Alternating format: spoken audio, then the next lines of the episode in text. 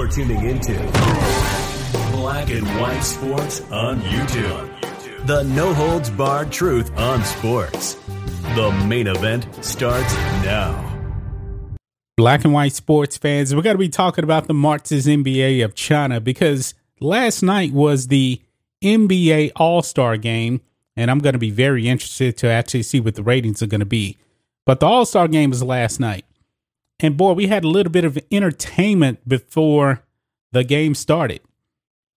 The national anthem was actually played at this game, and boy, they got one of the worst singers ever to perform the national anthem. And I'm talking about Macy Gray. Now, Macy Gray last year called for the United States of America's flag to change, you know, because she's super duper woke. And we know about LeBron James, LeChina James. He's all into social justice and everything like that. However, guys, her rendition of the national anthem was so horrible. Even LeChina James couldn't hold back and smile and kind of laugh at her rendition of the national anthem. And it was actually caught on camera. Check this out, guys. LeBron James struggles to keep it together for awkward Macy Gray All Star anthem. Ladies and gentlemen, I don't know how Macy Gray won a Grammy. She cannot sing. It's just that simple, man. She cannot sing. But uh, let's re- read a little bit, little bit of this here before we play the clip, guys.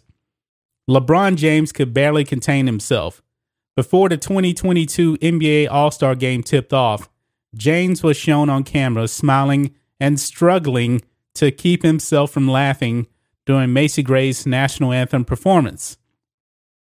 The Grammy Award-winning R&B singer sang a uh, peculiar version of the Star Spangled Banner particularly in her melodic and vocal decisions near the end of the performance. She was accompanied by a guitarist. Immediately after her last note, Gray's performance began trending on Twitter. It was a similar scene to uh, Fergie's performance from the 2018 NBA All Star game uh, when stars Steph Curry and Draymond Green were shown visibly confused and laughing at the 46 year old's rendition of the national anthem.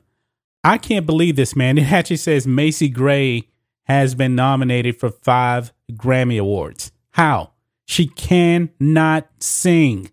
She can't sing. It's just that simple, man. Just that simple. But uh let's go ahead and play this clip here. It's a little clip of uh nine seconds of the anthem that she's actually singing. You'll see LeBron James. So let's go ahead and roll it.